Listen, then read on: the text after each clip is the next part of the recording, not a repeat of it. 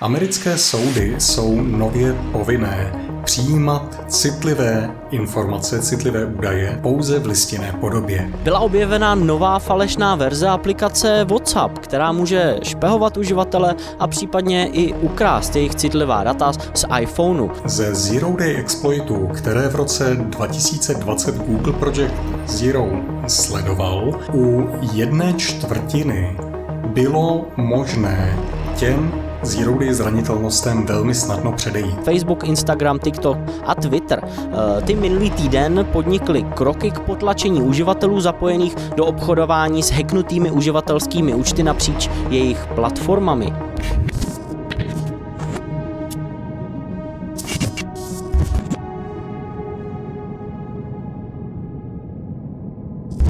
Hezký den, dámy a pánové. Mé jméno je Stanislav Novotný, se mnou je tu můj kolega Jan Kopřiva a my vás vítáme u další epizody, ale v Security Castu. Ještě než začneme, tak pro vás máme onu slibovanou soutěž. No a jak se do naší soutěže přihlásit? Krok číslo jedna je přihlášení k odběru kanálu ale v Security. Krok číslo dvě je zanechání komentáře pod jedním z našich videí. No a krok číslo tři je registrace v registračním formuláři, který najdete v popisku videa. Cena, o kterou soutěžíme, je mini počítač Raspberry Pi 4 model B. Eh, no a my pro vás nemáme jenom jeden, nemáme pro vás ani dva, máme pro vás dokonce tři Raspberry Pi, které dostanou tři z vás, kteří budou náhodně vylosováni eh, po ukončení soutěže. Šance na získání jednoho kousku je tedy opravdu vysoká. Já vám tedy přeji hodně štěstí a my se teď už vrátíme k normálnímu programu. A začneme opět u aféry SolarWinds. Jenom připomenu, že se jednalo o útok na společnost SolarWinds, v rámci kterého se útočníkům podařilo kompromitovat updateovací server pro platformu Orion, kterou využívá nespočet subjektů po celém světě a skrz kompromitovaný update se tak útočníkům podařilo dostat do mnoha z těchto institucí, které platformu Orion využívaly. Mezi jinými byla velmi citelně postižená i americká státní zpráva a spousta komerčních institucí. Zpráva, na kterou se dnes podíváme, se týká právě Spojených států, konkrétně jejich soudů. V rámci amerického soudnictví totiž došlo na konci ledna k drobné změně. Na konci ledna, proč si o tom říkáme teď? Protože do médií se tahle zpráva dostala až v tom uplynulém týdnu. K čemu došlo? Americké soudy jsou nově povinné přijímat citlivé informace, citlivé údaje, čili takové, které by mohly být potenciálně využitelné cizím státním aktérem pouze v listinné podobě. Jinými slovy, americké soudy se rozhodly, že odteď budou přijímat dokumenty, které by jim mohl hypoteticky chtít někdo zcizit z jejich sítí, které potenciálně můžou být kompromitované pouze v listinné podobě. Jedná se o takový prapodivný krok stranou v rámci té defenzivy. Přijmeme to, že naše sítě nejsou zabezpečené, tak do nich radši nebudeme nahrávat žádná citlivá data a radši s nimi budeme pracovat pouze listině. Je otázka, jestli je to ten správný přístup, na druhou stranu dává to trošičku jiný význam onomu konceptu Zero Trust Networkingu. Ale tolik tedy k americkým soudům, pojďme dál. Stando, co tam máš?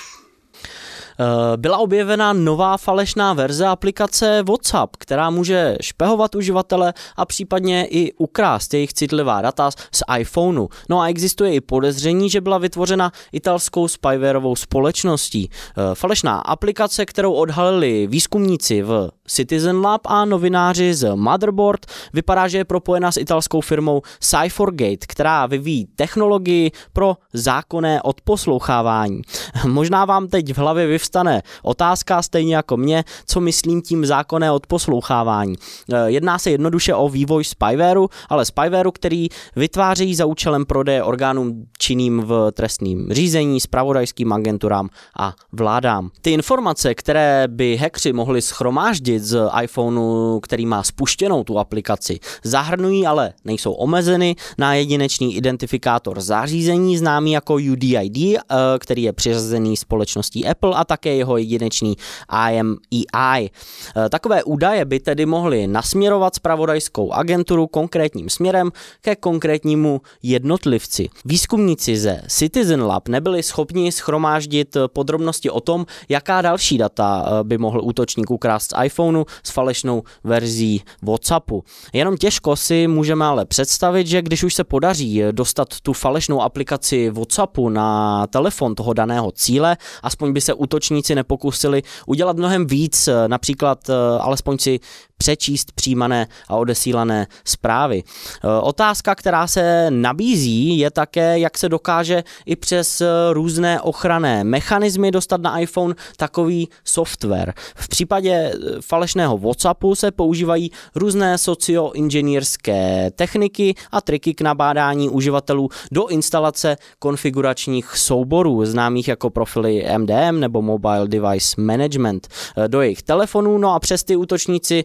do zařízení už můžou nainstalovat neoprávněný škodlivý kód. E, společnost Citizen Lab sdílela snímek z obrazovky s phishingovou stránkou, která se zdála být e, spojená právě s tímhle útokem a ta stránka nabádala uživatele stáhnout falešnou verzi aplikace WhatsApp a podle pokynů nainstalovat ten konfigurační soubor. Běžný uživatel se ale s největší pravděpodobností nemusí ničeho bát. Byl to totiž pravděpodobně vysoce vysoce cílený útok. Eh, kdokoliv stál za falešným eh, WhatsAppem, ho pravděpodobně postavil s ohledem na velmi konkrétní účel, ale ne s úmyslem infikovat co nejvíce uživatelů iPhoneu. Tenhle případ je však určitě užitečnou připomínkou toho, že pokud eh, chcete spustit legitimní verze, nejen aplikace WhatsApp, ale i dalších aplikací, rozhodně nejrozumnější je nainstalovat je z oficiálního obchodu iOS App Store.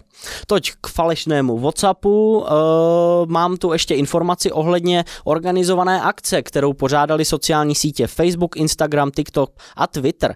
Uh, ty minulý týden podnikly kroky k potlačení uživatelů zapojených do obchodování s hacknutými uživatelskými účty napříč jejich platformami. V koordinované akci se podařilo zabavit stovky účtů, které podle uh, o něch zmiňovaných společností hrály hlavní roli při uskutečnění obchodu a často lukrativním přeprodejem kompromitovaných účtů s velmi vyhledávanými uživatelskými jmény. Ovzvláště ceněná jsou komunitou eh, krátká uživatelská jména, která mohou být často přeprodávána až za tisíce dolarů. Eh, Facebook pro Crepson Security prozradil, že zabavil stovky účtů, hlavně na Instagramu, eh, které byly ukradeny legitimním uživatelům prostřednictvím různých taktik zastrašování a obtěžování, včetně hackerství, nátlaku, vydírání, sextortionu, simswappingu i swattingu. Je tedy rozhodně pozitivní zprávou, že se sociální sítě zabývají třeba i takovýmto problémem.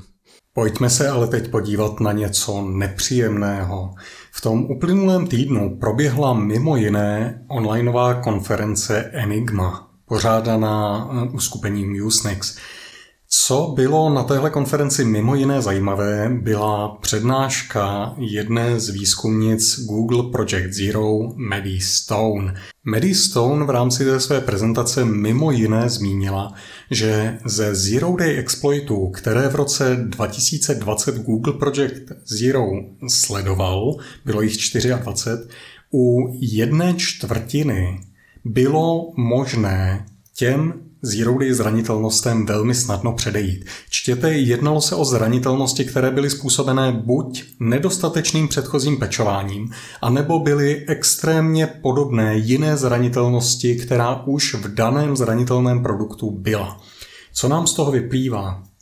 Mimo jiné to, že v momentě, kdy hm, výrobci jakýchkoliv technologií publikují peče, mají snahu dělat to cestou co nejmenší snahy. Z logiky věci snaží se minimalizovat náročnost toho pečování.